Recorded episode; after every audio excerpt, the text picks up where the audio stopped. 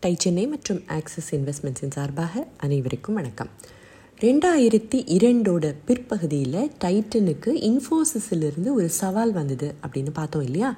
இதை பற்றி படிக்கும்போது எங்கிருந்து வேணால் வாய்ப்புகள் வரலாம் எந்த நிமிஷமும் தயாராக இருக்கணும் எப்படி அந்த வாய்ப்புகளை வளர்ச்சிக்காக பயன்படுத்திக்கலாம் அப்படின்னு நாம் எப்பவும் ரெடியாக இருக்கணும். இதுக்கு இந்த சம்பவமும் ஒரு பாடம் அப்படின்னு தோணுச்சு. இன்ஃபோசிஸோட சேர்மனாக நாராயணமூர்த்தி இருந்த காலகட்டம் அது.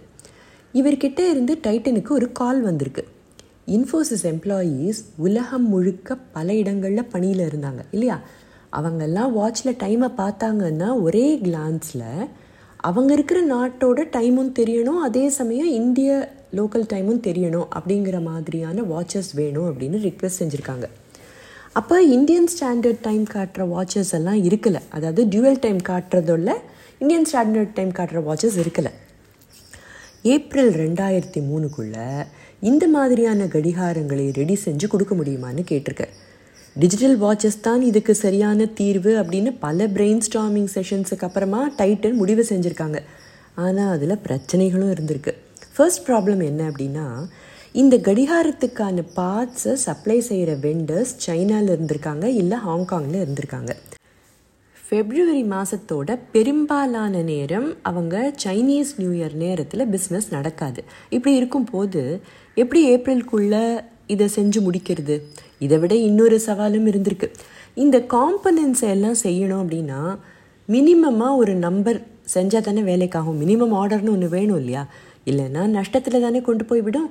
என்ன செய்யறது அப்படின்னு யோசிச்சுட்டு இருக்கும்போது அதாவது இன்ஃபோசிஸ் கிட்ட இருந்து இந்த ரெண்டு சவால்களையும் எப்படி சொல்கிறது அப்படின்னு யோசிச்சுக்கிட்டு இருக்கும்போது நாராயணமூர்த்தி ஒரு பெரிய அனௌன்ஸ்மெண்ட்டை செஞ்சுருக்கார். ஏப்ரல் டூ தௌசண்ட் த்ரீல இன்ஃபோசிஸ் ஒரு பில்லியன் டாலர் நிறுவனமாக ஆகும். இதை கொண்டாட நிறுவனத்தில் அப்போ இருந்த இருபத்தஞ்சாயிரம் பேருக்கும் இந்த மாதிரியான ஒரு வாட்சை கிஃப்டாக கொடுக்கணும்னு முடிவு செஞ்சார். இதை ஒரு மிக மிக பெரிய வாய்ப்பாக பார்த்தாங்க டைட்டன் குறிப்பிட்ட நேரத்தில் உலகம் முழுவதும் இருக்கிற இன்ஃபோசிஸ் பணியாளர்களுக்கு இந்த வாட்ச் போய் சேர்ந்தே ஆகணும் அப்படின்னு தங்களால் முடிஞ்சதையெல்லாம் செஞ்சாங்க டைட்டன் வெற்றிகரமாக செஞ்சும் முடித்தாங்க அடுத்து ரெண்டாயிரத்தி நாலாவது வருஷம். பாஸ்கர் பட் தலைமையில் டைட்டன் தங்களை தாங்களே கேட்டுக்கிட்ட கேள்வி. இந்த நிறுவனத்தோட ஃப்யூச்சர் என்ன? அடுத்த கட்டத்துக்கு எடுத்துகிட்டு போகணும்னா என்ன செய்யணும்? எதிர்காலத்தை எப்படி உருவாக்கணும்? சீனியர் லெவல் மேனேஜ்மெண்ட் எல்லாரும் மீட் பண்ணியிருக்காங்க.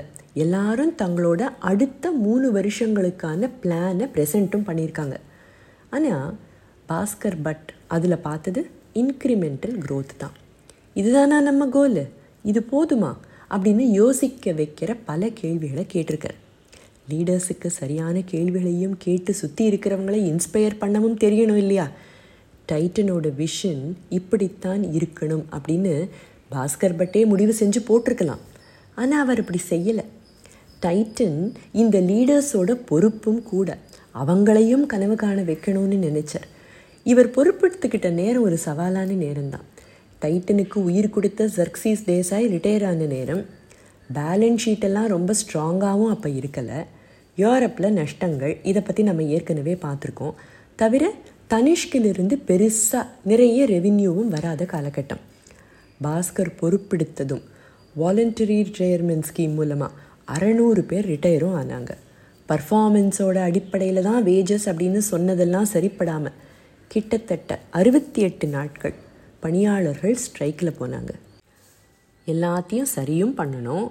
எதிர்காலத்துக்கு ஒரு பெரிய விஷனையும் உருவாக்கணும். பெரிய சவால் தானே பல விஷயங்களை எல்லாரோட பங்களிப்பின் மூலமாக சரி செஞ்சார் பாஸ்கர்.